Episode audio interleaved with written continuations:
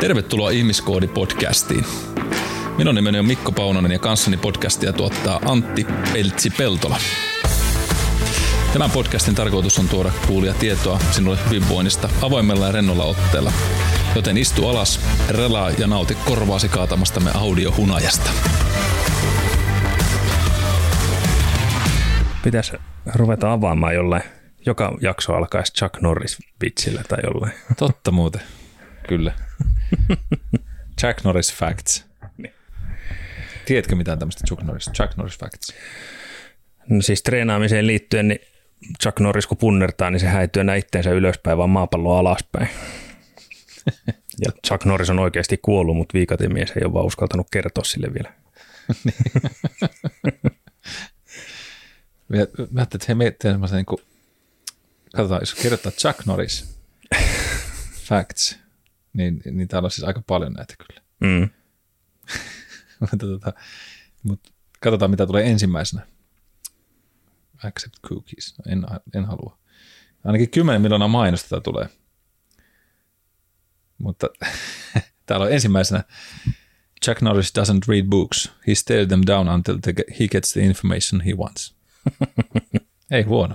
Mm. Chuck, Chuck Norris ei lue kirjoja, se vaan katsoo niitä. Ennen kuin se haluaa, haluaa se informaation. Uh, Chuck Norris breathes air five times a day. Hmm. Mm. Eikö sitä pitäisi sanoa, niin kuin, että se Chuck Norris niin kuin ilma hengittää Chuck Norrisia? Mm. Silleen pääsee varmaan enemmän. Tota. Mm, kyllä. tämä, tämä on pakko vielä laittaa. Tämä on nyt ehkä vähän tämmöinen uskonnollinen juttu, mutta when God said, let there be light, Chuck Norris said, say please. on se kova. ai, ai, ai. No joo, näitä olisi paljon täällä, mutta, Kyllä. mutta hei, toi voisi olla.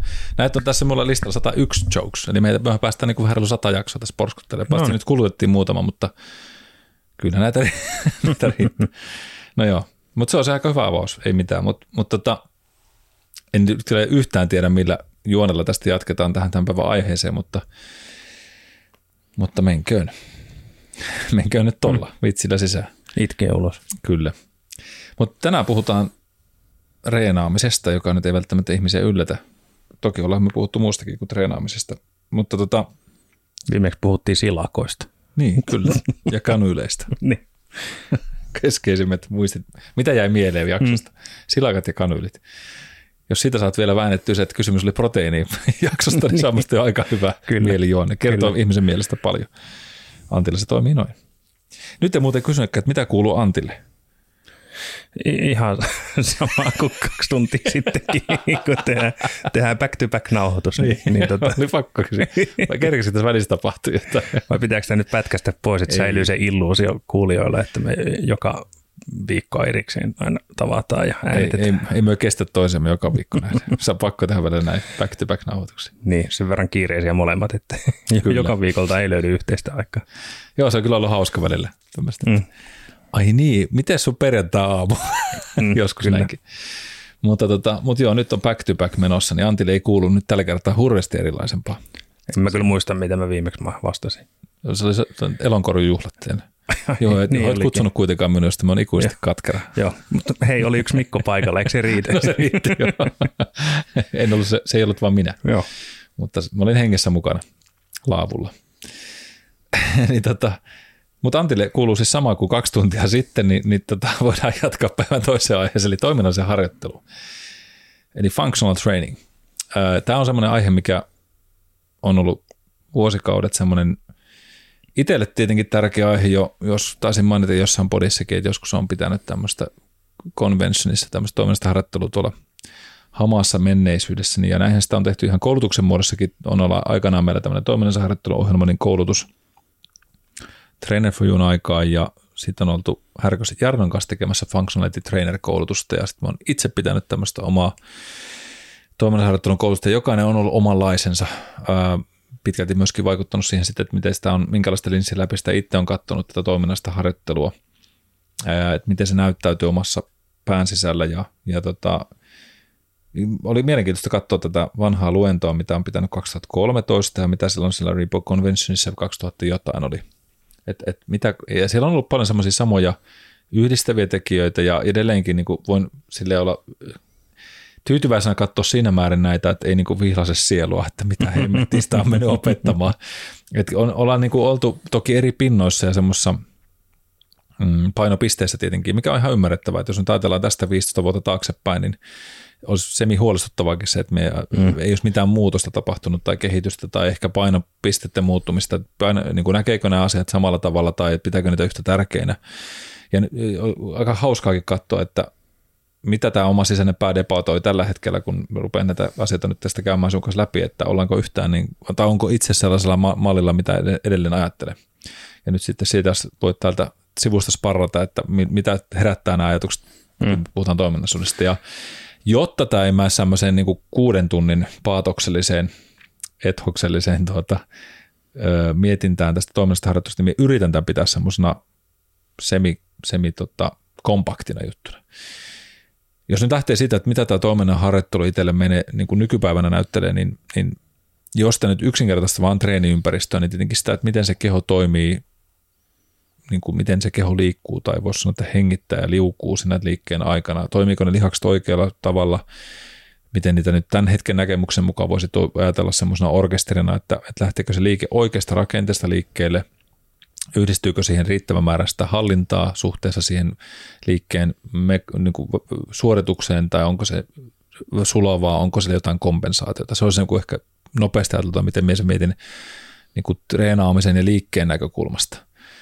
No sitten jos me suurennan tätä suppiloa ja sitä linssiä, että miten sitä kokonaisuutta, jos me puhun toiminnallisuudesta ja toiminnasta harjoittelusta, niin, niin sitten me voisin lähteä ajattelemaan sitä niin, että, että okei, että, että miten se sisäinen maailma on tällä hetkellä siihen, että miten me voin saada sitä mun ulkokuorta käskytettyä oikein, eli ajatellen sitä, että, että onko kuinka suuret stressitekijät tällä hetkellä menossa, miten mun suolisto voi ja, ja miten mun hengitys toimii ja miten hormonitoiminta toimii, että se kaikki funkkaisi yhteen, että me en polta tavallaan kynttilää molemmista päistä. Eli just sitä, että, että kun, jos mun kokonais muu elämä on niin kuormittunut tällä hetkellä, niin onko se sitten kova, kova tämmöinen balls to walls meininki järkevässä salilla vai käykö niin, että, että se keho on enemmän sitä niin kuin yin-energiaa, eli semmoista en, en, enemmän lataavaa ja palauttavaa, niin sitten me runtaa sitä tultapäin ja aina vaan mennä kaikki, kaikki mahdollista, mikä löytyy vielä pihalle ja, ja yritän, yritän ottaa niin kuin, olla superihminen vailla, vailla superominaisuuksia. Mutta ehkä niin kuin näitä maailmaa nyt me tässä pallottelen tänään ja ajattelen, että me yritän antaa semmoisen struktuurin, jos puhutaan, ja yritän pitää se nyt siinä tällä hetkellä tässä näin, niin kuin sanottu, niin ihan aikamäärälläkin, että mitä ajatuksia voisi vähän pallotella, että kun puhutaan tämmöistä fyysistä harjoittelusta, niin minkä linssin läpi sitä voidaan tarkastella, ja myöskin kriti, semmoinen kriittinenkin silmä yritän pitää tässä itsellä, niin että onko se niin kuin oikein täy- hirveän relevanttia, vai onko tässä matkan varrella huomannutkin, että okei, näitä mitä me aikanaan painotin just, niin, niin väärä sanoa, että onko niillä mitään väliä, mutta että ainakin itse huomannut tässä matkan varrella, että okei, toi ei ole niin, niin mustavalkoinen asia, että, että toi voi ehkä vähän sivuuttaa, että mietit, että kannattaako siihen takertua niin paljon. Ainakin näitä me olen huomannut matkan varrella, että, että varsinkin sellaisessa pinnassa, kun puhutaan yleisestä kuntoilijasta, niin sitten voidaan mm. mennä vähän kikkaille liikaa. Ja, ja se on mm. sitten aina asia, josta mun mielestä ainakin itse yrittänyt päästä pois, että ei tee siitä liian, miten voisi sanoa, semmoista koruilla koristeltua ja jollain tavalla hifisteltyä, kun sitten unohtaa ne perusasiat. Tässä on ehkä semmoinen yleinen kiteytys. Eli jos tavoitteita niin tälle, tälle pätkälle olisi, niin me tuon vähän ajatuksista, että ymmärrätte, minkälaisia ulkoisia voimia meillä vaikuttaa meidän liikkeiden hallintaan niin perusperiaatteelta, puhutaan voimavektoreista – vähän sitä, että miten sitä analy- voi analysoida sitä lajia tai tekemistä, mihin, mihin sitä halutaan viedä. Eli toiminnanharjoittelu yleisesti ottaen olisi enemmän semmoista, että kuinka me saan mun kehoni toimimaan järkevästi ja me opin löytää ja ymmärtää mun rakenteita ainakin perusmaailmaltaan. Ja miten sitä voidaan sitten miettiä, että jos mennään vaikka tekemään jalkapalloille tai jääkiekkoille sitä ohjelmaa, niin onko siellä jotain sellaisia juttuja, mitä me voitaisiin lisähöystää, koska se laji saattaa vaatia niitä. Ja tähän aikana puhuttiin niin kuin voimavektoreista, ollaan puhuttu liikeanalyysi sitten tämmöistä niin kuin seitsemästä primääriliikkeestä ja sitten miettiä sitä tarkoituksenmukaisuutta, eli minkälaisia hyötyjä me voidaan käydä, käyttää erilaisilla välineillä esimerkiksi. Tämä, tämä, on, sanottu, niin tämä on semmoinen kyllä että hyvinkin syvä kolo, josta ne madoreikaa halutaan hyökätä, että mennään semmoisella semi, semi, semi-järkevällä. Mutta jos me vetään ohjelman, ohjelman rakentamista tästä, että mistä voi lähteä, niin semmoisia kriittisiä osa-alueita on yleensäkin se ohjelman kokonaisrakenne, eli palveleeko se sitä ihmistä, eli sen motorisia ominaisuuksia, sen taitoja ja kyvykkyyttä, edes suorittaa sitä, eli antaako rakenteet esimerkiksi periksi mennä syväkyykkyyn vai ei. Ja siihen puhutaan niin kuin seitsemästä perusliikkeestä siinä vaiheessa. Syväkyykky on näistä yksi. Ja vasta itse asiassa tuossa toissa päivänä, kun olin asiakkaan kanssa, olin tuossa salilla yhden pariskunnan kanssa treenailemassa, niin sitten kysyikin, että, että onko Mikko väliä, että haittaako, jos, että pitääkö mennä syväkyykkyyn vai ei. Mm. Ja sitten sanoin, että okei, että riippuen siitä, mitä me tavoitellaan, että kyllä niin rakenteiden näkökulmasta, mihin meidän polvet on luotu saranniveleltään ja, ja lonkkapalloniveleltään ja nilkka tämmöistä pääosin saranniveltä, mutta siinä sallitaan muutama muukin liikesuunta, niin me ollaan luotu menemään syväkyykkyyn. Jos me katsotaan sitä lapsen, josta on, jos puhuttukin, että mm. se taipero mm. tekee, mutta onko se tarpeen mukaista sinulle voimaharjoittelun näkökulmasta, niin ei välttämättä. Eli just se, että on hyvä pyrkiä tai niin kuin hyvä huomata, että me pystyn pääsemään syväkyykkyyn omalla kehonpainolla. Se on niin kuin nivelin erustopintoja ja muiden kannalta tervettä, jos, jos vaan rakenteet se sallii. Mutta sitten jos me ajatellaan tähän ohjelmaan, meidän tavoite on vaikka nyt voiman lisääminen, niin onko se syväkyykky se juttu, mistä se voima halutaan rakentaa ja pelata vaikka riskeillä, että siellä voi kuitenkin lantio kääntyy voimakkaasti sillä lantio alle ja alkaa alasella rakenteet sieltä välilevipinnoilta aueta, niin onko se hyödyllistä siellä vai voiko me tehdä se vaikka 90 asteeseen, se on ihan riittävä polvikulmalta että kun annoin hänellekin vertaukset vaikka kiekkoilijalle, niin on hyvä, että se pystyy mennä sen syväkyykkyyn, ihan sen lihaspituuksienkin näkökulmasta, voimantuoton näkökulmasta ja näiden rakenteiden, mutta sitten jos mennään liik- niin kuin vaikka voimaspesifiin harjoitteluun, niin se jääkiekkoilijan hyöty syväkyykyn maksimituloksesta ei enää niin merkittävä ole. Niin ei ainakaan kovin äkkiä tule pelitilannetta mieleen, jossa jääkiekkoilijan tarttisi olla syväkyykyssä ja siitä niin. olisi sille jotain etua, että pääsee sinne ja on, niin kuin, saa sieltä sit maksimitehot itse sitä irti, vaikka Kyllä. nosta ylös sieltä. Kyllä, että se syväkyykkyluistelu on vähän semmoista, että voi olla, että jos kävelee sitä toteuttaa, niin liikaa ei tarvitse mennä, että mm. mitä tuo hetki tuolla tekee. Mm. se vetää niin syväkyykystään kaiken. Et siellä sitten taas enemmän se lajin omaiseen voimantuottonivelkulmaa, että mistä sitten, että vaalitaan sitä liikkuvuutta, niitä voimantuotteen isoja liikeratoja, mutta sitten just se, että lajispesifissä isoissa kuormissa, räjähtävissä kuormissa, niin ollaan enemmän sen luistelukulmassa, mm. jossa syntyy sitten se niin kuin varsinainen lajin omainen voimantuotto koska sitten on tarpeetonta yrittää, jos on se painonostaja, se on erikseen, koska mm, hänen kyllä, täytyy kyllä. taas pystyä menemään sinne syvälle tangon alle. Ja jos siellä aina tehdään 90, niin voisi olla vähän ongelma, mm. koska sitten taas isot kuormat vaatii ja, ja laji vaatii sitä, että siellä niin kuin pitää ne tietyt liikesuoritukset syntyä. Niin tämä on aina asia, mistä kannattaa miettiä, että mitä se ohjelman kokonaisrakenne, mitä me vaadin, mikä sen arjen vaatimukset sillä asiakkaalla vaikka on. Että, että jos ajatellaan, että se olisi vaikka raksatyöntekijä ja se kärsii olkapääongelmista – sitten me ruvetaan katsoa, että okei, miten sun ranka liikkuu. No et se ei pysty taakse taivuttaa sitä yhtään. Että se on ihan pirujäykkä tuo sun rintaranka ja kaikki liike lähteekin vaikka lannerangasta tai, tai tota, se rintaranka nimenomaan, kun se on niin jäykkä, niin aina kun se tekee pää yläpuolella olevia kurotuksia, niin se ylikuormitat sun lannerankaa, että se saa tojannettua sitä sun rintakehää tai kroppaa riittävästi ja itse asiassa sun olkanivelen liikkuvuus on ihan älyttömän heikko, niin ei ole ihmekään, että sun olkanivelet ylikuormittuu, koska sen työ versus sun liikkuvuus on riittämätöntä vaikkapa. Niin nämä on niitä asioita siellä, että, että, että mihin sitä halutaan painottaa, mitkä ne tarpeet on. Sitten lihastasapaino voi ajatella, ja tämäkin lihastasapaino voidaan jakaa tämmöisiin kireisiin ja venyneisiin lihaksen rakenteisiin, eli missä meidän rakenteet tällä hetkellä on, onko siellä vaikka ylikireillä lonkan suhteessa lonkka ojentaviin lihaksiin, tai onko yläselässä nimenomaan, tai niin ylä, no, yläselästä ylävartalossa vaikka rintalihakset liian kireillä suhteessa selkään. ja, ja mikä on se niin kuin normaali tasapainotila vai pitääkö sitä siellä olla. Eli vaikka niin kuin puoli erot meidän korpassa, niin aikana ajattelin sitä silleen, ja meillekin vähän opetettiin, että pitäisi olla yhtä vahvat. Mm. No, onko se realistista, niin todennäköisesti ei. Ja onko sitä nyt haittaa, että sulla on vaikka vasen puoli heikompi kuin sä oot oikea käteen, niin todennäköisesti ei ole. Niin, niin, niin kuin määrättömästi. Ei se tarkoita sitä, että sulla nyt niin kuin, pitää olla ihan se, että toinen puoli on kuihtunut. Mm, niin, niin. Mutta just se, että että varsinkin niin kuin per raajaliikkeessä, niin jos sillä jonkun verran defisitti, eli tämmöistä heikkoutta on per puoli, niin se on todennäköisesti aika normaaliakin ihan motoristen ominaisuuksien näkökulmasta. Ja, ja ö, kunhan se ei ole liian suuri, että onko olkapäät täsmälleen samalla korkeudella, vai onko se toinen vähän alemmassa, tai siellä on epäkkäässä enemmän lihasmassaa, eli tuolla niin kuin hartia, hartian alueella, niin ne, voi olla sellaisia vaatimia ja lähin kehittämiä, tai se, oot kantanut aina laukkuu toisella puolella, mm. niin sitten se tulee mm. siitä. Mutta onko se vaikka sen takia, että sun olkapää roikkuu liian alhaalla solisluu menee jo niin kuin alaviisto, joka voi aiheuttaa taas sinne subklaaviuksen alueelle, eli lavan alle olevaa painetta tai solisluun alle painetta ja sitä kautta vaikka aiheuttaa verenkiertohäiriöitä, kämmenen tai hermopareisitiloja tai muuta, niin mm. niin sitten silloin väliä. Mä en tiedä, menikö tämä liian monimutkaiseksi, mutta... Ei, ei mun mielestä ainakaan. Mm.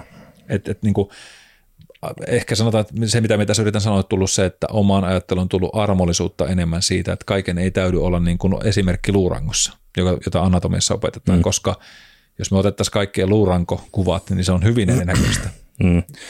Siis vaikkapa nyt koululla, kun opettanut EKGtä joskus ja ihmettelevät opiskelijat sitä, että miksi mun filmi näyttää erilaiselta kuin kaverin – että no, meillä on noin 7 miljardia erilaista niin kuin sydäntä ja niistä tulee 7 miljardia erilaista EKG. Ja sama koskee myös luurankoa tai, mm. tai sitä, että onko sun hartiat olkapäät samalla tasalla vai ei. Että yksilöllinen, yksilöllinen varianssi on niin suurta kuitenkin. Kyllä.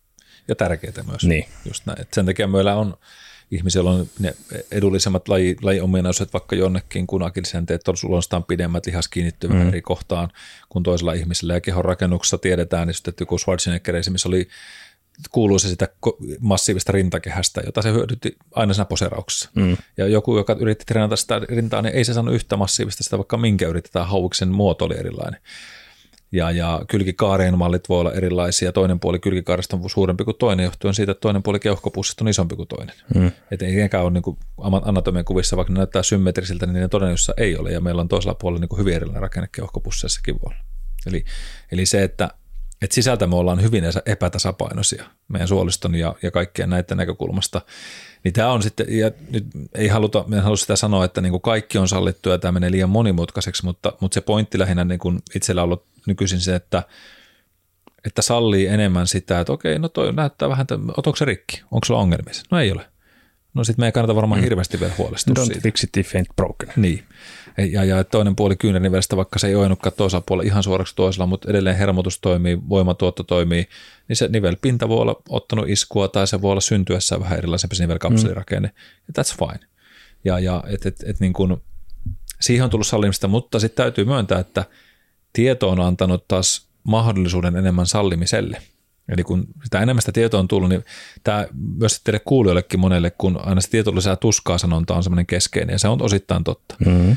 Mutta itse ainakin huomannut myös niin kuin ravitsemukseen, treenaamiseen ja monen muuhunkin liittyen, että mitä enemmän sitä tietoa on tullut, niin sitä enemmän on myös ainakin itselle tullut enemmän sellaista suopeutta ja, ja sallimista siihen, että ymmärretään myös, että hei, nämä johtuu myös siitä, että se et ole vaan täyden, ihan ok. Mm-hmm kun aikaisemmin ajattelin kapeasti, että tälleen ne rakenteet vaan pitää olla, ja skolioosi on maailman pahin asia, suunnilleen, että se pitää korjata.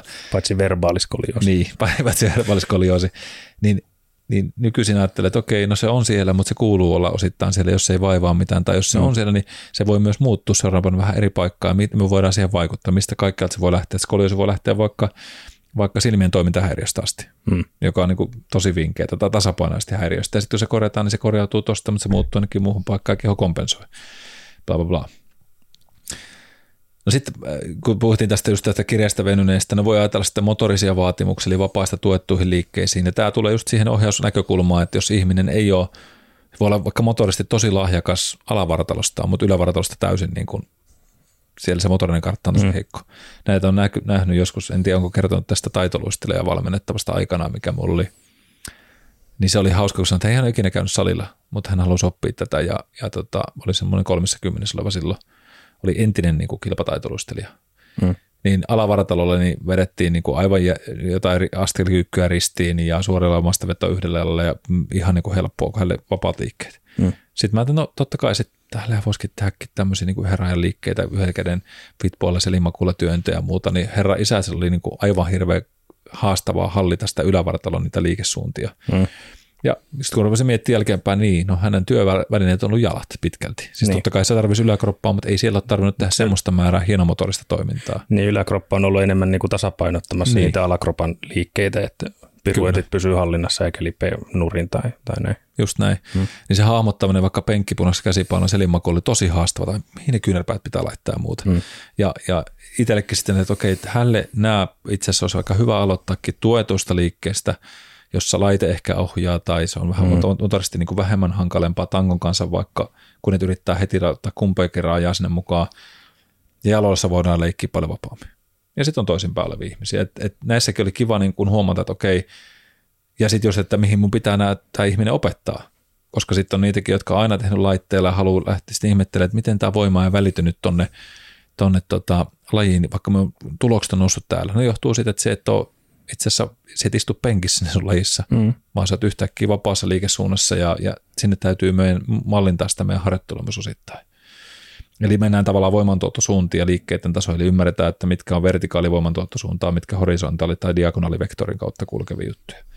Ja jos nyt mietitte, että mitä ihmettä Mikko höpötti, niin vertikaalinen voimantuottosuunta on siis hyppylajit, mm.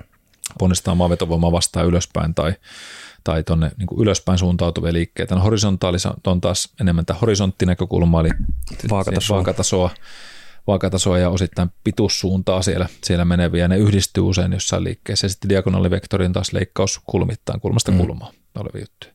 Ja näitähän voi sitten pallotella, että ajatellaan vaikka uintia. Niin siinä mm. ollaan periaatteessa niin horisontaalitasossa. Mm. Vaakasuunnassa liikutaan, harvoin pystysuuntaan uidaan. Tai no, on sitäkin niin kuin harjoiteltu joskus niin kuin ihan, Kyllä. Ja vaan niin kuin motoriikan harjoittamisen kannalta joo, mutta siis vaakatasossa ollaan, mutta kuitenkin työnnetään kehon suuntaisesti, eli, kyllä. eli horisont, äh, vertikaalisesti. Vertikaalisesti, mm. kyllä. Ja siellä yhdistyy jännästi näitä maailmoita mm. jänn, jännän suuntaan, että, tota, että sielläkin, ja sitten just jos puhutaan avoimesta sulettisesta kineettisestä ketjusta, eli nekin on tällä matkalla vielä mukana, mutta just se, että onko liike sellainen, että se liikut, objekti on paikalla ja se liikut kohti objektia, mm. mutta objekti ei liiku, eli ajatellaan vaikka leuveto, Leuveto on hyvä esimerkki siitä, että tanko, toivottavasti, niin, tanko ei toivottavasti liiku sinua kohti, vaan se mm. liikut tankoa kohti. Ää, tai kyykky, niin vaikka Chuck Norris työntääkin sitä maata itsestään poispäin, niin maapallo tuskin liikkuu, kun se kyykkää, vaan, tai se liikkuu kyllä, mutta ei siitä mm. syystä poispäin, että se työnnät se jaloilla, vaan, vaan se, se objekti pysyy paikallaan. Kun taas ajatellaan vaikka ylätalia asalilla, niin se ylätalian kah, se talia, talia itsessään liikkuu sinua kohti ja painapakka se toisessa päässä. Mm. Ja kyykystä esimerkkinä versus vaikka jalkapressi, jossa se kelkka liikkuu, kun se työnnät jalolle sitä. Sitten on olemassa semmoisia jalkapressejä, missä taas kelkka on paikalla ja se penkki liikkuu, niin se on taas mm. suljettu kineettinen ketju. Ja avoin on se, missä sä pystyt liikuttamaan objekti, eli penkki punnerus on esimerkiksi avoin kineettinen ketju, eli se pysyt paikallaan penkissä, mutta tanko liikkuu, kun se työnnät sitä poispäin itsestä tai vedät itse kohti. Punnerus taas etunut ja punnerus suljettu kineettinen ketju, eli jälleen kerran se liikut suhteessa maapalloon. Niin uinti tähän palatakseen just sitä, että uinnissahan mm. periaatteessa se joudut olemaan suljetussa, koska sinun pitää liikkua suhteessa veteen, mm-hmm. mutta vesi myös myötäilee sinua, eli se kauhaset sitä, niin se vesi antaa periksi mm. jonkun verran. Kyllä. Se on vet, metka. Niin no. Et kun ajatellaan sitten, minkälaista harjoittelua se pitäisi olla voimaharjoittelun näkökulmasta, niin minä itse katson sitä just silleen, että sillä pitäisi olla sekä että näitä liikkeitä. Että se pystyy hyödyntämään sitä sun niin kuin vaikka ylävartalon veto-ominaisuuksia hyvin. Mm. Mutta toki niin kuin lajiharjoitteluhan vaaditaan aina, että se huolimatta kuinka paljon sä teet niin kuin kuivalla maalla harjoittelua, niin se ei korvaa sitä veden elementtiharjoittelua mm. aina. Niin ja pätee lajiin kuin lajiin, että mm. ei sitä vaikka nyt jääkiekkoa voi ilman, ilman kaukalossa olemista oikein harjoitella. Ei, ei. Ja se oli jännä, silloin kun jääkiekkopiireissä pyörin enemmän, niin se, se oli just hyvä huomata aina se, että vaikka kuin laadukkaasti harjoiteltiin ja mietittiin just näiden voimavektoreiden ja niin voimantuottokulmien kautta asioita, ja totta kai niillä oli apuja. Mm. Kyllähän ne kehitti aina pelaajaa. Ja varsinkin sitten toiminnanharjoittelu myös on sitä prehabilitationia, eli sitä ennaltaehkäisevää, eli tehdään just niitä asioita, mitä laji ei vaadi, koska niitä ominaisuuksia tarvittaisiin tukevia lihaksia harjoittaa tai lajista pois olevien liikesuuntia, koska niissä ollaan muutenkin niin saakelin paljon, niin syntyy liikepatteri ylikuormaa. Eli aina mm. tehdään samalla liikesuunnalla, liikemallilla, samat lihasryhmät, samat nivelkulmat toistuu, niin sitten yhtäkkiä sulla onkin ongelma, kun ne tavallaan muut nivelpinnat tai ne suunnit jääkin pois sieltä. Mutta niin kuin tähän just, että vaikka tehtiin off-season treeniä, niin aina kun alkoi ne ensimmäiset jäät taas, kun sinne palattiin kuuden viikon tauon jälkeen, niin kahdeksan viikon tauon jälkeen, niin aina hirveätä katsoa sitä palautumis- ja miten sykereaktiot muuttuu ja muuta, tai se hirveä, hirveä on niin subjektiivinen asia, mutta just se, että et, et jätketkin aina sanoo, että vitsi, tämä on rankkaa tämä luisteleminen, vaikka oli treenattu. Ja sen takia just ennen kuin se adaptoitu taas siihen mm. takaisin siihen lajiin. Et kun ei voida kuntoisella laittaa luistimet jalassa sinne jääkiekkokaukaloon, niin se voi olla vähän hurjan näköistä, jos tangon kanssa siellä heiluttaisi, niin, tota, niin, niin se adaptaatio aina pitää olla. Samoin kuin joku juoksumatto, niin se voi treenata juoksumatolla juoksemista, mutta jos se lähdet tuonne lenkkipolulle juoksemaan, niin se on aina eri asia kuitenkin. Tästä me olemme joskus maininneetkin. No sitten voidaan leikkiä temmolla, riippuen siitä, mitä tavoitteita haetaan, niin, niin sitä nope- liikenopeutta voidaan varjoida, minkälaista välineistöä, ja sitten tämä asiakkaan tausta, eli se training age experience, eli harjoitteluikä ja kokemus on aika iso, isossa roolissa siellä. No näiden lisäksi, mitä kaikkea kiva voidaan ajatella, siellä puhutaan semmoista myöskin ihmisillä tämmöistä refleksiprofiileista, eli tilting ja writing refleksistä meillä tuolla korvien välissä. Ja tämä tarkoittaa sitä, että, että tota, tämmöinen tilting reflex on käytännössä sitä horjahdusrefleksiä. Eli mm-hmm. kun ajatellaan tämmöistä niin kuin epästabiilia alustaa, niin se vaikka menet jäälle kävelemään, niin silloin yhtäkkiä se liukastuminen, se teet nopean korjauksella elimistöllä, niin se pitää oppia semmoiseen epästabiiliin ennakoimattomaan toimintaan siellä. Ja sitten writing reflex on enemmän sitä, että se pystyt niin kuin kävellessä stabiililla maanpinnalla vakauttaa sitä sun sisäkorvalla sitä toimintaa ja tavallaan pitämään itse hallun hallinnassa.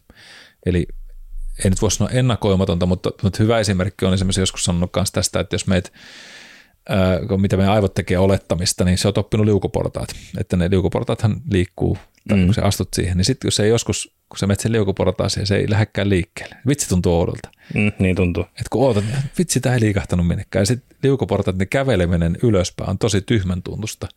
Mm. Voin odottaa, että se liukkuu ja nousee, niin se samaan aikaan voit vaikka kävellä niitä toki. Mutta sitten kun onkin paikallaan, kun on mennyt vaikka hommat jumiin, niin se se on tosi hassu tunne, että mm. pitäisi liikkua. Tai, tai sama on, on lentokentillä, kun on näitä pitkiä niin kuin liukkuvaa lattia.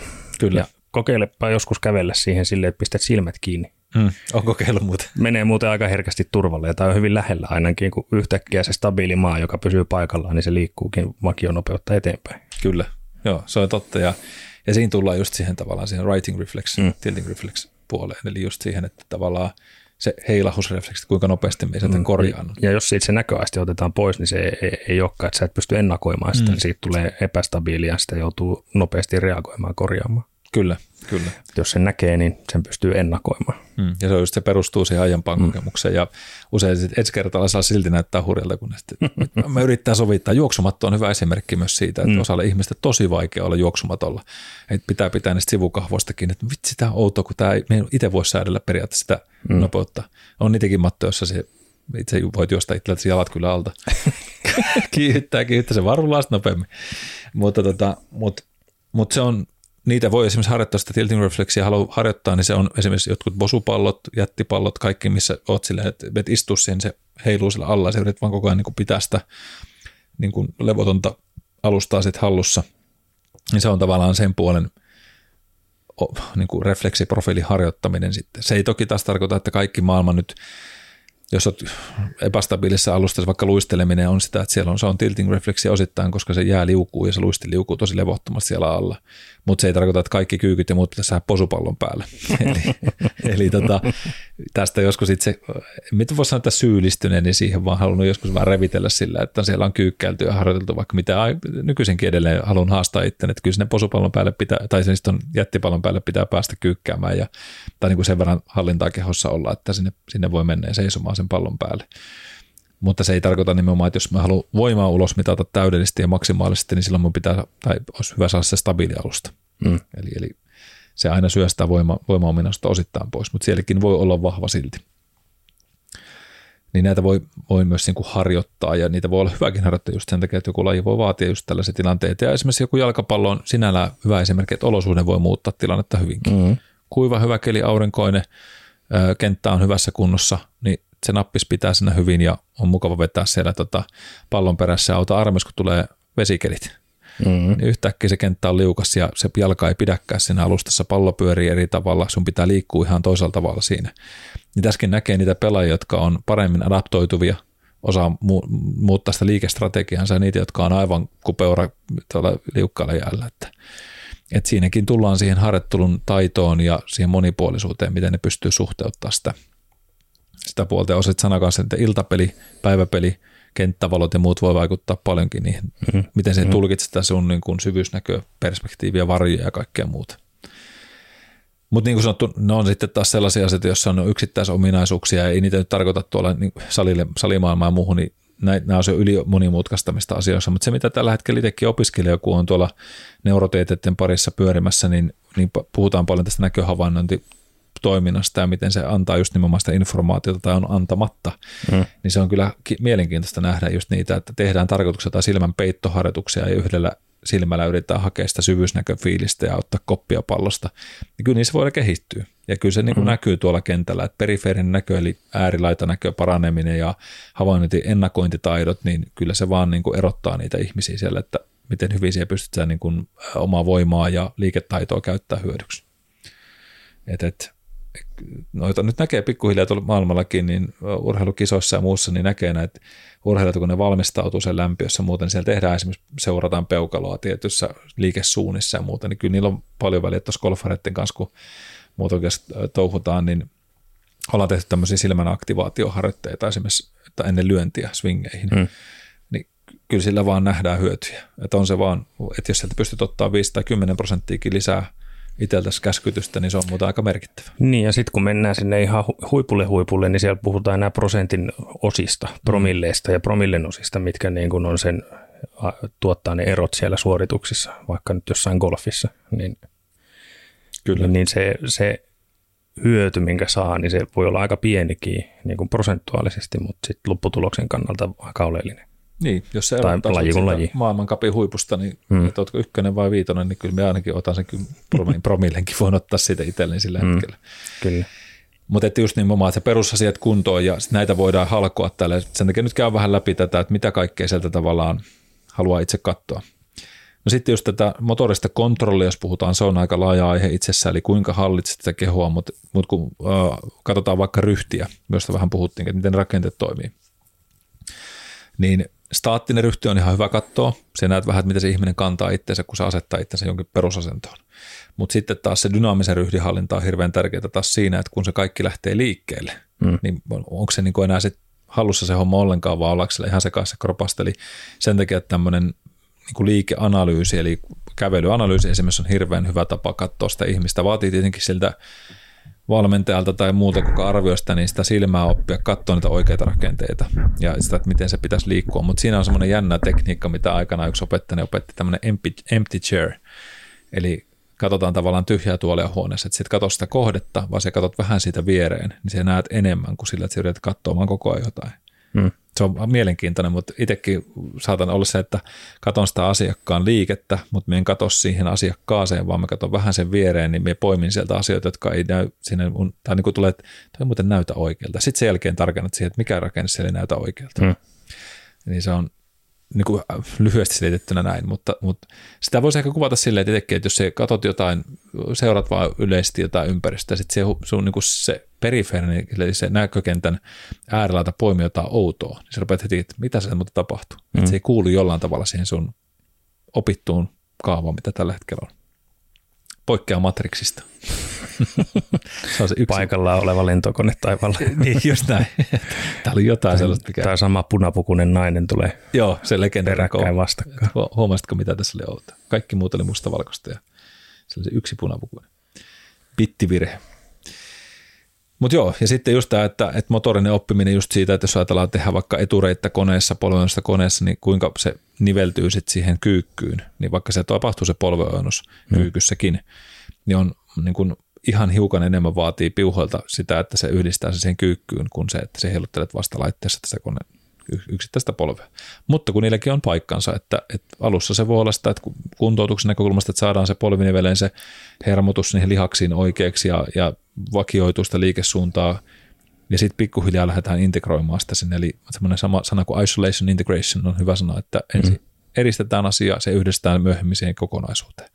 Ja tämä toimii tosi monessa asiassa harjoittelussakin, että, että, että on niin oppimisen ja aivojen ja motoriikan kannalta välillä tärkeätäkin se, että jos näkee, että on tosi vaikea sen ihmisen hahmottaa kaikkien niiden nivelten yhteistoiminta, niin se on vähän sama kuin pianosoitossa ja yrittäisit opetella heti soittaa kaksikätisesti kaiken. Mm, mm. Täytyy opetella ensin ne muutamalla sormella asiat kunnolla ja sitten pikkuhiljaa se niveltää sinne muuhun, muuhun mukaan. Niin välillä sitä pitää niin kuin regressoida tai sitten progressoida sitä harjoittelua. Eli eristystä kohti yhdistelmää. Joo. No sitten semmoisia juttuja, mitä mä ajattelin, että me nostan tässä muutama, niin puhutaan tästä biomotorista kyvyistä. Nämähän kuulostaa tosi kiinnostavilta ja selkeiltä.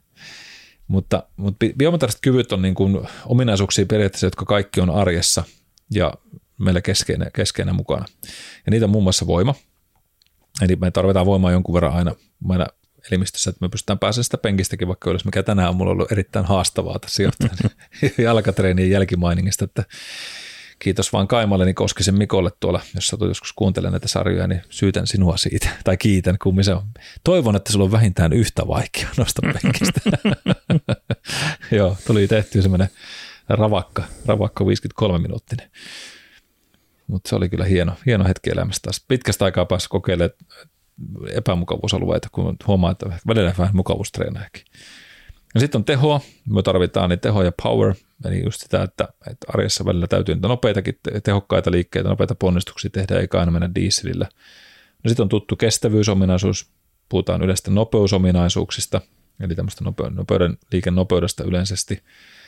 koordinaatio, eli kyky hahmottaa erilaisia tota, etäisyyksiä tai sitä kehon omaa hallintaa, miten me vaikkapa tuota, ratkaisen jonkun aidan yli hyppäämisen, sitä näkee mm. aika hyvin, että mikä se mahdollinen koordinaatiokyky sille ihmisellä on.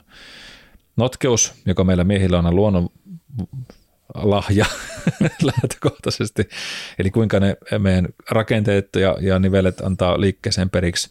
Ja sitten tavallaan osittain koordinaatio aika lähellä, mutta ketteryys, johon liittyy osittain tasapaino myöskin mm. mukaan. Eli koordinaatiolla voisi yksinkertaisesti tarkoittaa vaikka helpommin sitä, että, että siellä on sanotaan vaikka tuota niin, kyky tarttua johonkin pulloon, että kuinka hyvin se koordinaat sen käden liikkeen, meneekö se juoma tuonne suuhun asti, ja jos mm. enemmän humaltuilla, niin huomaat, että se koordinaatiokyky vähän heikkenee siinä tilanteessa. Tai sitten näitä just, että, että sulla on piste seinässä, ja sitten sun täytyy koskettaa silmä kiinni omaan enää takaisin siihen pisteeseen, että kuinka hyvin mm. se motorinen kontrolli ja koordinaatio on siihen, että jos on vaikka osettunut joku olkapääoperaatio, niin aika usein se voi olla aika heikko se koordinaatio alussa. Ei ole taas rakenteet oikein paikallaan. Kun sitten taas ketteryys on sitä, että miten se pystyy muuttamaan nopeasti suuntaa ja toimimaan liikkeen aikana yhdistää niitä ominaisuuksia keskenään. Ja näitä voi niinku tavallaan ö, sitten tuota määrittää, eli voi ajatella vaikka lajia, että okei, että mihin se voisi tarvita niin kuin näitä kaikkia ominaisuuksia. Niitä voi yhdestä kymppiä vaikka sitten heittää niin kuin näitä seitsemää erilaista ominaisuutta. Ja me ollaan joskus heittykin tämmöinen, että jos ajatellaan vaikka, vaikka tota niin, tämä oli tämmöinen, tämmöinen tota sprinteri esimerkkinä, niin tar- kuinka paljon se tarvii tavallaan, mikä voisi olla biomotorisesti optimaalista voiman näkökulmasta. No 40, 40 metrin sprinteri, tarvitseeko se voimaa? Todennäköisesti tarvii mm. jonkun verran. Se ei voi olla hirveän heikko, mm. koska se oma, sen pitää voittaa se oma paino. Kyllä. Ja se pitää olla suhteen. Niin se voisi heittää vaikka 8 vai 9 kautta 10. ei sen tarvitse olla niin kuin kovin voimaurheilija maailmassa, mutta se täytyy mm. riittävästi voimaa. Entäs tehoja? 40 metriä. No se vaatii pirun muodosta nopeata mm. kiihdyttämistä. Eli jos sulla ei ole riittävästi tehoja koneessa, niin se on semmoinen hitaasti kiihtyvä diisseli, niin sulla pitäisi olla varmaan 9-10 se. Että mahdollisimman tehokas suhteessa omaan kehon painoon, eli riittävästi voimaa ja hyvä hermotus, mm. kova tuo tehon tuottokyky. 800 metrin juokseen ei välttämättä tarvitse, koska mm. ei sen tarvitse olla ensimmäisen 40 metrillä kärjessä. Se voi ottaa se ensimmäinen 400 metriä, se juoksee vaan sinne porukan mukaan ja sitten jossain vaiheessa kiihyttää, mutta ei sekään ole sitten taas semmoinen, että kiihytä viimeisen 10 metrille niin, vaan se lähtee niin kuin pikkuhiljaa rullaamaan sieltä. No nopeutta. No ehdottomasti tarvii nopeutta mm-hmm. se kaveri. Sen pitää olla nopea liikkeessä ja nopea lähtemään, nopea reaktiokyky, että se saa sen tehon otettua heti sieltä ylös. Tarvitsetko olla ketterä 40 metrin sprinteri? Ei nyt ihan äärimmäisen ketterä ainakaan, tai jos ei ole hirveän mutkainen rata. niin, just näin. se olisi jos siinä on hirveästi keiloja, mitä pitää mennä siksakkia niin. kiertää puolelta toiselle, niin joo, mutta suoralla ei varmaan ihan hirveästi ole. Kyllä, eli jos ajatellaan tätä ratasprinteriä, niin mm. se olisi niin kuin, kunhan se pysyy omalla radalla, se on niin, niin, kyllä. Ja, ja ketterillä voisi tietenkin ajatella sitä, että, että miten se niin kuin rytmittää kädet ja jalat, mutta ja ehkä, se on koordinaatio. Ehkä startista, että niin. miten se lähtö onnistuu. Jonkin verran tarvii koordinaatioa ja ketteryyttä. Mutta. Kyllä, mutta joku 5-6 mm. ihan mm. riittävä, jos sinne keskiarvo vähän parempi sitten jos olisi vaikka salibändipelaaja, niin ketteryys olisi sitten mm. todella paljon tärkeämpi, eli 89, koska sen pitää olla nopeita suunnanmuutoksia just ja väistää pelaajaa tai mm. muuta, niin sitten eri asia. No sitten, miten kestävä? Tarvitsisi olla kestävä? No ei välttämättä. No ei. Mm. Eli se joku nelonen kolmonen. Eli harjoitusohjelmassa meidän tarvitsisi hirveästi miettiä että jaksaako se juosta se 40 metriä tästä, se sitten on vähän unohtunut, kun 20 metrin kohdalla loppukunta. Aika paska sprinteri kyllä. 30 metriä ihan rikki.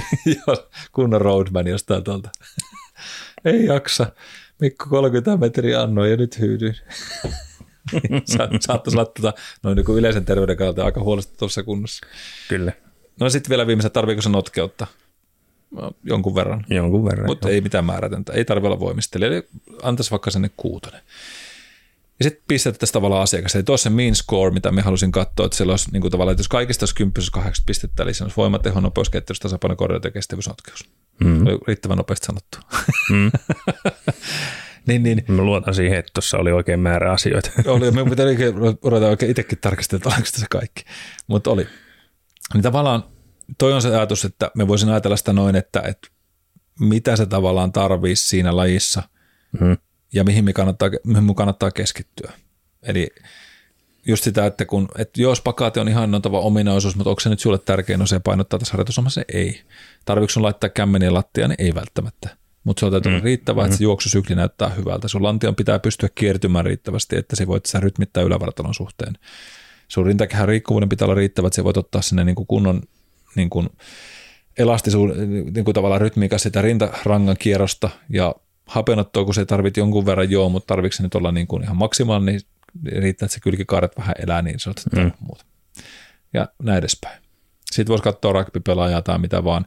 Eli tätä, tätä tapaa pyöritettiin joskus niin kuin valmentajan kanssa, miten se oppii analysoimaan niitä lajeja, mikä on niin kuin sen ohjelmoinnin tärkeä pointti, ettei harhailla missä tahansa, koska itse ainakin niin kuin sanottu, kun näitä on tullut tehty näitä harharetkiä sen takia, että on innostunut valtavasti jostain, niin sitten meni vähän siihen, että että jos oli tämmöinen urheilijakin, niin että okei, sen pitää kehittää tuota, se pitäisi olla oppia jonglööraamaan, niin sitten mietin, että kuinka tärkeää sillä lajissa on, niin ei hirveän tärkeää.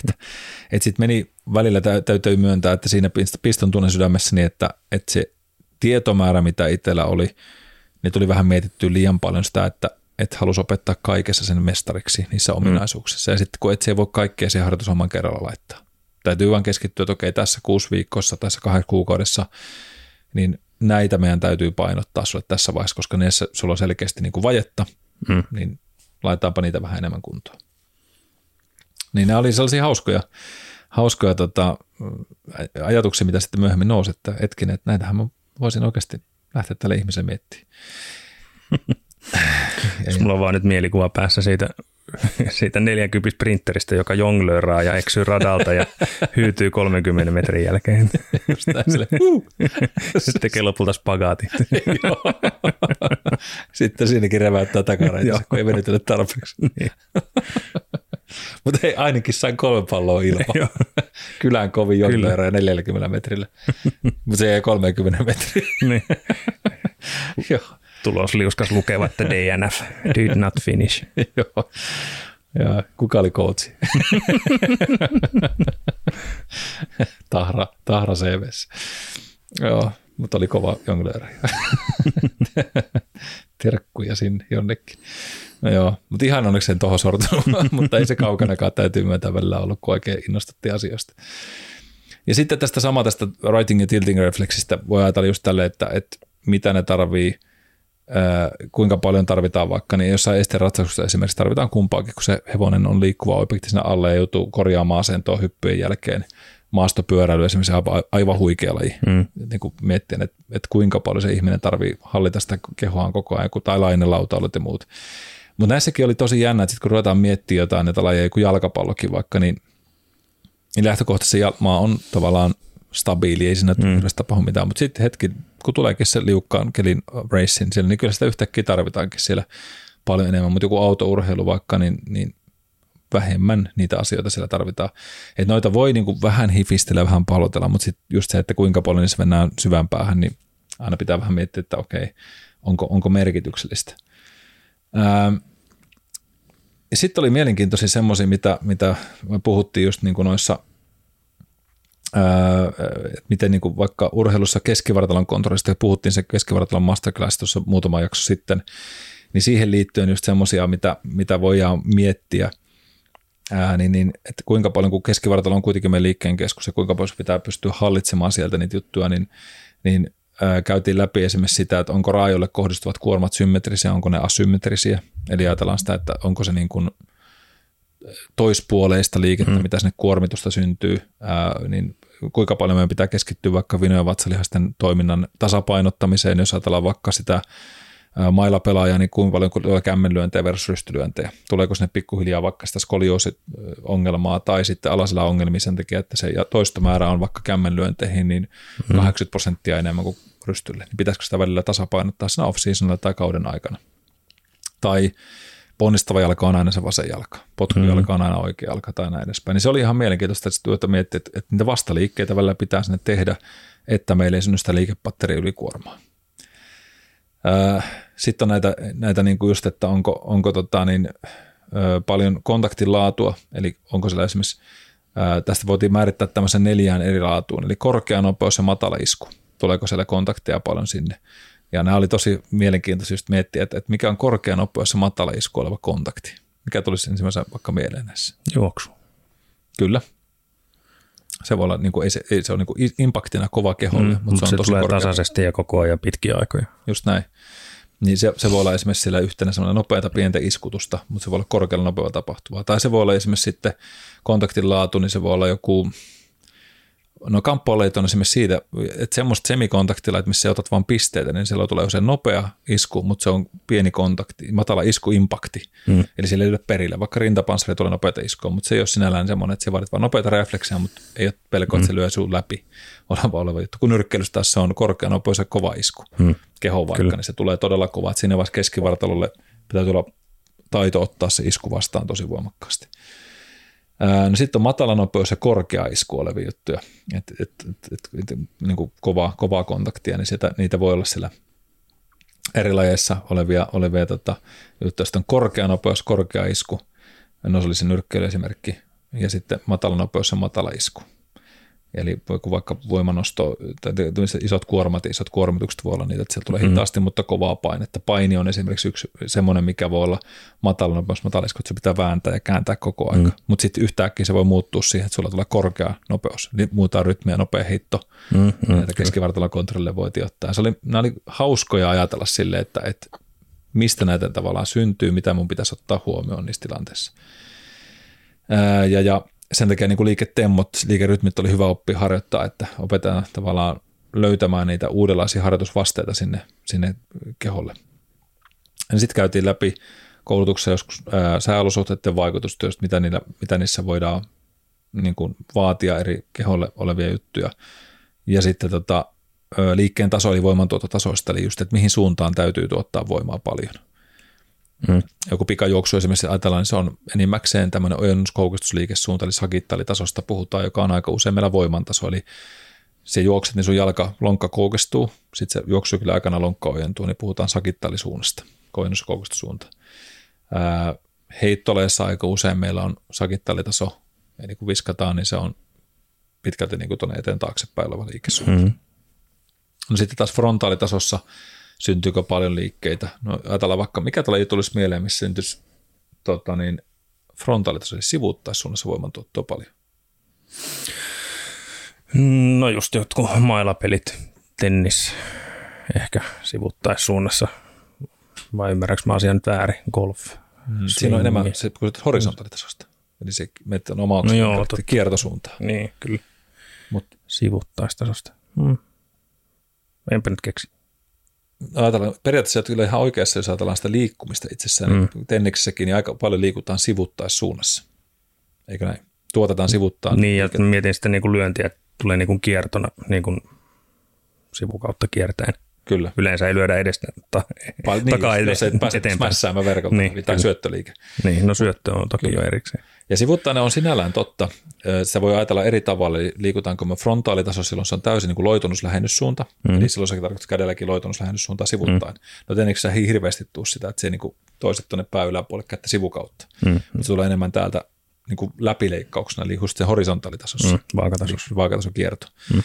Mutta se, missä tapahtuu taas, se liikut aika paljon jaloista sivuttaissuunnassa, eli lähdetään just sivuttaisliikkeeseen, niin tapahtuu lonkan loitonusliike, että se ponnistat sivulle suoraan, kun lähdet liikkuu vaikka vasempaan laitaan kenttään. Mm. Ja sitten se käännät toki kehoa varmasti niin, että menet siihen sakitteli-suuntaan, kun se kiihytät muutama askeleen, mutta se taas pysäytät ittees, mm. saa rintakehä kentälle päin, niin sitten se on taas niin kuin frontaalisuunnassa jarruttamassa ja taas tuottaa liikettä uudelleen. Eli että lähdet tietysti nousemaan verkolle, niin mm. silloin se ottaa enemmän sakattelisuunnassa, eli niin. toinen, et liiku harvoin sivuttaen verkolle. Niin. Vähän eri tekniikka ja taktiikka. Miksi, miksi, miksi meidän sieltä C-luokasta päässyt ikinä nousemaan ylös? Mm. Sä oot mennyt kuin rapu siellä aina verkolle sivuttaa ja kylkimyyry. Kyllä, aina sivuttaa sun pakko varmistaa. Kamppailussa tuottaa aika paljon sivupotkuilla esimerkiksi sivuttaa mm. voimaa.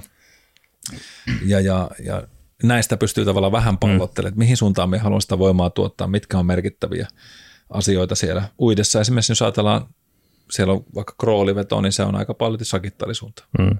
Koko vartalon vierestä. No ehkä sivuttaisuunta voisi olla rinuli. Jonkun verran tullaan sieltä, ei hirveästi, mutta jonkun verran tullaan sivuttais suunnasta. Mm. No se tulee sieltä. Mm. Joo. Osittain yhdistyy. Siinä ojennuskoukusta sekä sitten vähän sitä sivuttaa suunnan liikettä. Ei, ei perinteinen sammakko, että ihmiset tuovat kädet ihan tuonne sivulle asti, mutta, mutta, mutta kuitenkin näin. Niin nämä oli silleen hauskoja purkaa, että, että okei, mihin sitä tavallaan tarvitaan, kuinka paljon me voidaan miettiä sitä niiden suuntiin, ilman että sinne mennään sinne akrobatia-osastolle, koska mm. helposti näissä sinne eksyy. Koska mutta ajatellaan vaikka kiekkoilijakin, niin se, ei se potkaise sakittaalisuunnassa vauhtia pelkästään. Muuten se olisi kaunokeilla luistelemista. Mm, kyllä. Vaan se on osittain diagonaali tuonne sivuttaa suuntaan, eli sinne sen takia ne sivukyykyt vähän kulmiin, kun olivat voimantuottosuunnat on tärkeitä myös sinne osa yhdistys- ja loitunnuslähennys, ojennuskoukistus, liikesuunnat aika paljon. Mutta niin kuin sanottu, perusliikkeet edelleen kunniaan ja, ja tota, ei, niistä nyt ei tarvita tavallaan, niin kuin, tai ei kannata lähteä karsimaan, koska, koska ne on kuitenkin niitä asioita, jotka, jotka tota, josta se kaikki perusominaisuus rakentuu siellä.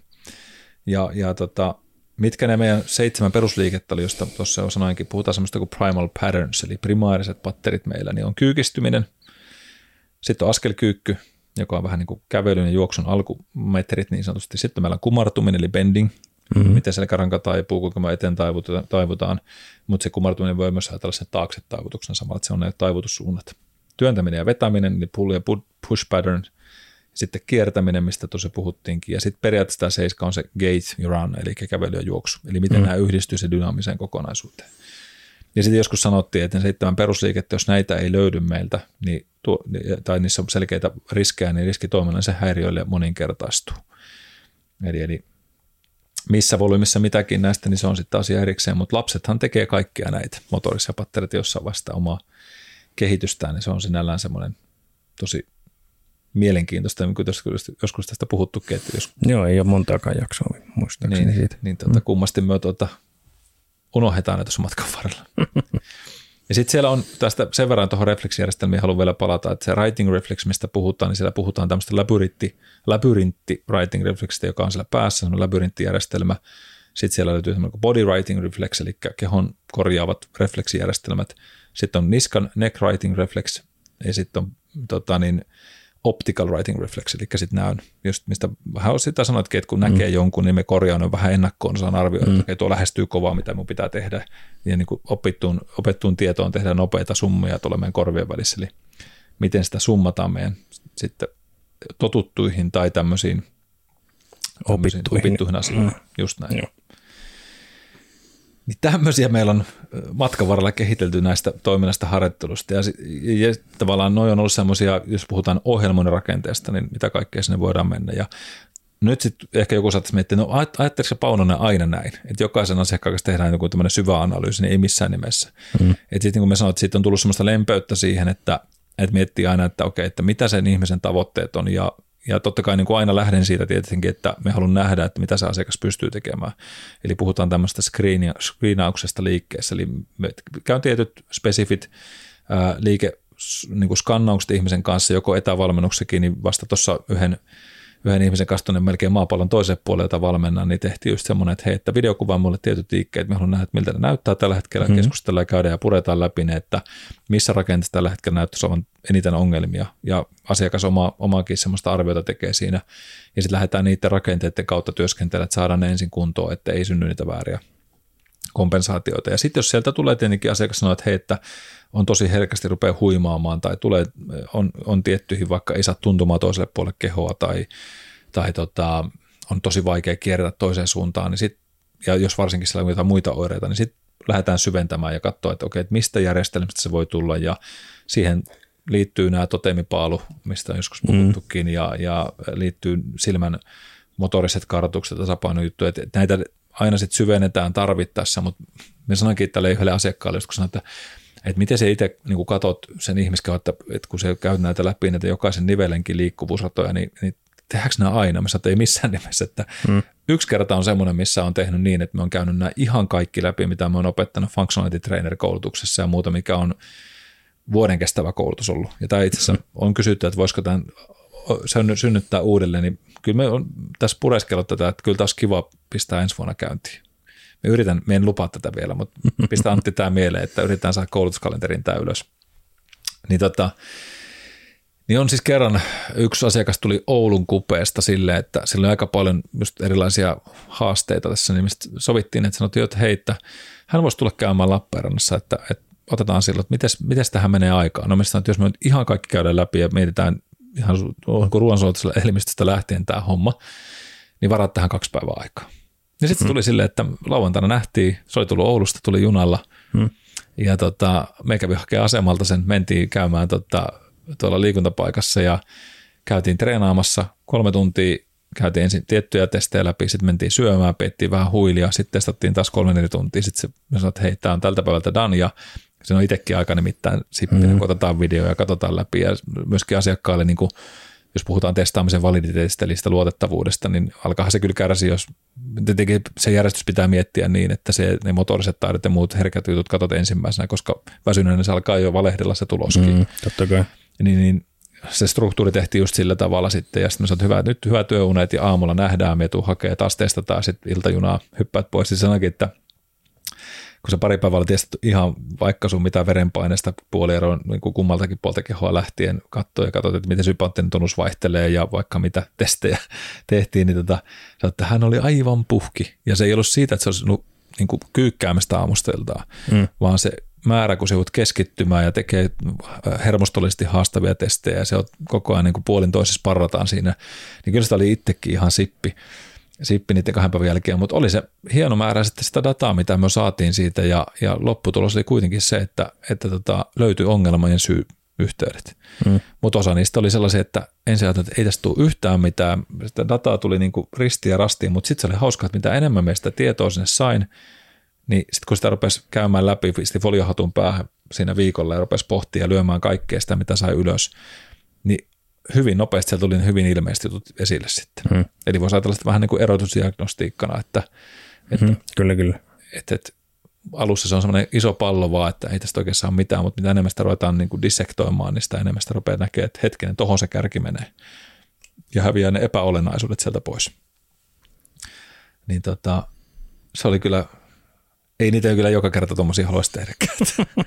ja tämä oli niinku, tähän kysymykseen, että teinkö me aina noin, niin me sanoin, että ei, että ajatellaan vaikka, että me valmennan ihmistä vuoden verran, niin pikkuhiljaa sieltä aina, me sanoin, että jokainen tapaaminen on aina minulle testikerta sille ihmiselle.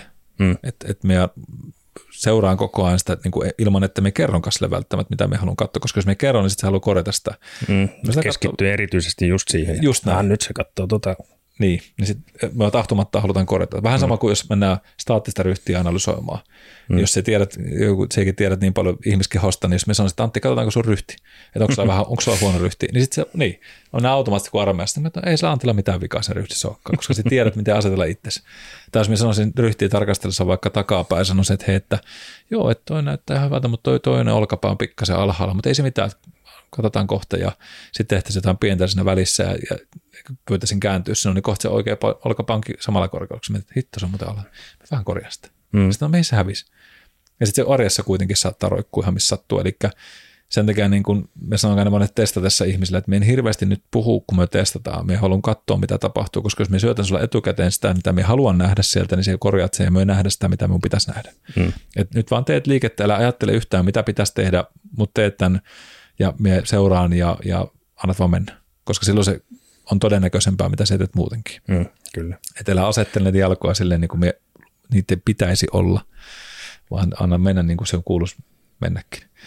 Niin se on, se on aina semmoinen niin testauksen tietynlainen haaste ja, ja tota, sitten niin kuin sanottu just se ylianalyysi ajatus, että ihmisen täytyisi olla aina täydellisessä asennossa ja optimitilanteessa, niin se on hyvin epärealistista.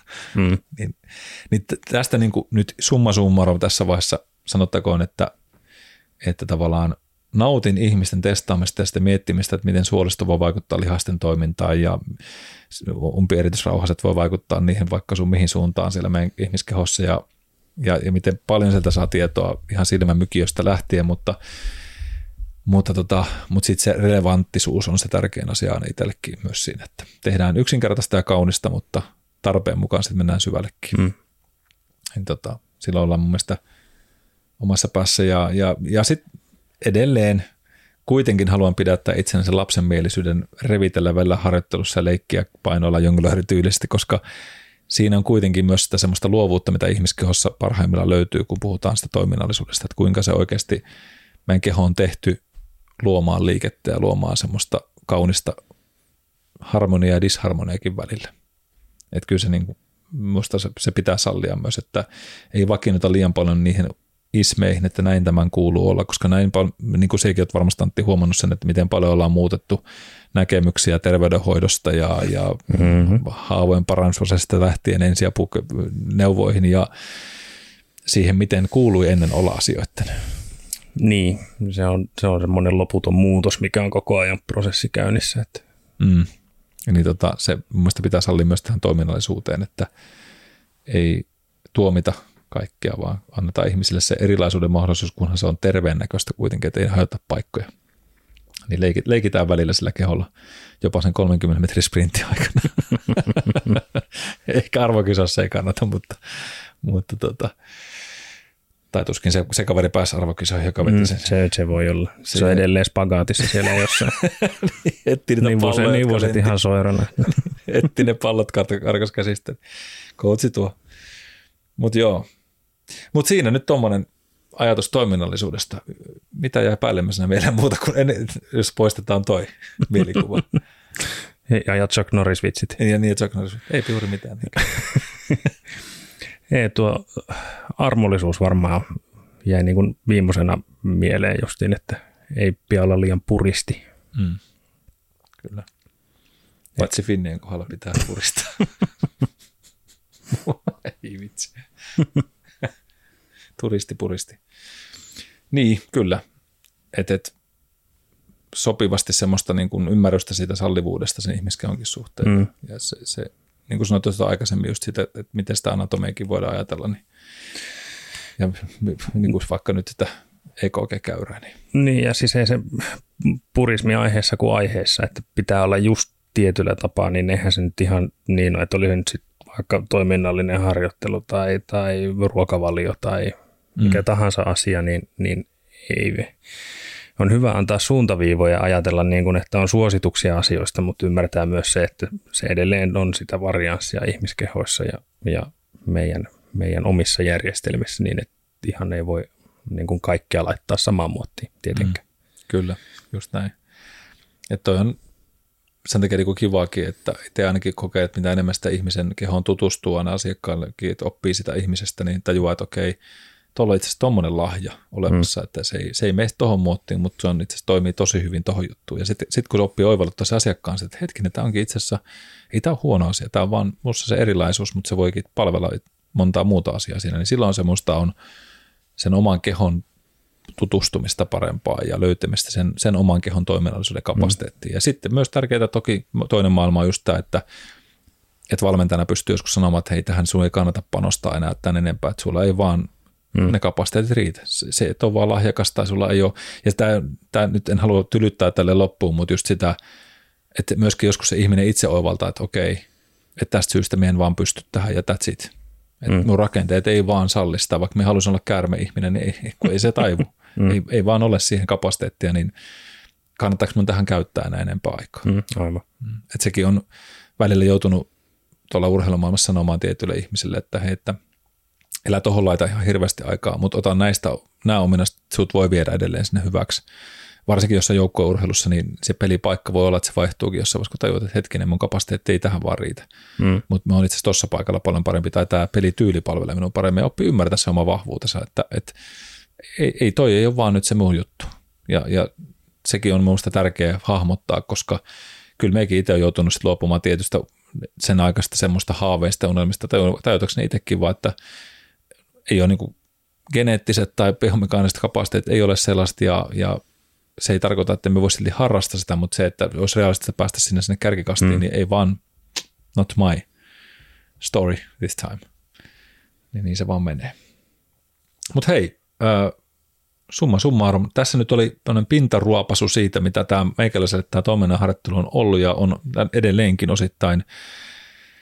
Ja, ja äh, paljon tästä voisi puhua lisääkin, mutta jos tuosta oman harjoittelun sait vähän ajatuksia ja mietintää niistä seitsemästä primääriliikkeestä tai vähän refleksiprofiilista, että voisiko joskus miettiä, että, se, näitä voisi harjoittaa tai huomata, että hetkinen, tässä meno oikeasti hyvä, niin näitä voi, näitä voi mielenkiintoisesti yhdistellä ja miettiä, että mihin kaikkeen tämä mun keho pystyy. Uskaltakaa leikkiä myös sillä omalla kropallanne ja liikekehittelyllä, totta kai turvallisuusmielessä ollen ja, ja tota, myöskin kysykää ammattilaista vinkkiä, jos sitä tuntuu, niin se oma keho on kyllä tosi mielenkiintoinen työkalu ja uskaltakaa käyttää sitä monipuolisesti, monipuolisesti niin tota, se, on, se on todella upea, upea väline parhaimmillaan. Ja tota, ehkä toi toiminnallisharjoittelun koulutus vielä joskus näkee taas uudelleen päivävaloa. Aika näyttää, aika näyttää, koska se on myöskin osittain ollut pois sen takia, että siinä on tullut niin paljon uusia ajatuksia, mitä tässä käy vielä kaikkea käyty läpi, että, että sen haluaa niin kuin rauhassa pureskella niin, että se voisi olla sellainen, mm. mikä asettuu tähän omaan maailmaan tällä hetkellä. Ja se ei tarkoita sitä, että joku muu ei tekisi erilaista ja näkee asiat eri tavalla, niin se on aina minusta rikkaus tässä maailmassakin, että meillä on erilaisia kouluttajia, erilaisia asiantuntijoita, jotka näkee tämän toiminnansa harjoittelun maailman ja ihmiskehon eri tavalla, niin jokaisen löytyy sitten joku, joku semmoinen suunta, mitä kuunnella sillä hetkellä. Mutta hei, kiitos teille kaikille kuulijat taas ajastanne tämmöisen toiminnallisuuden parissa ja, ja tota, Menkähän, menkähän leikkimään Tilting ja Righting Reflexillä seuraavaksi lentokentälle. Nähdään mm. siellä. Yes, ensi kertaa. ensi kertaa.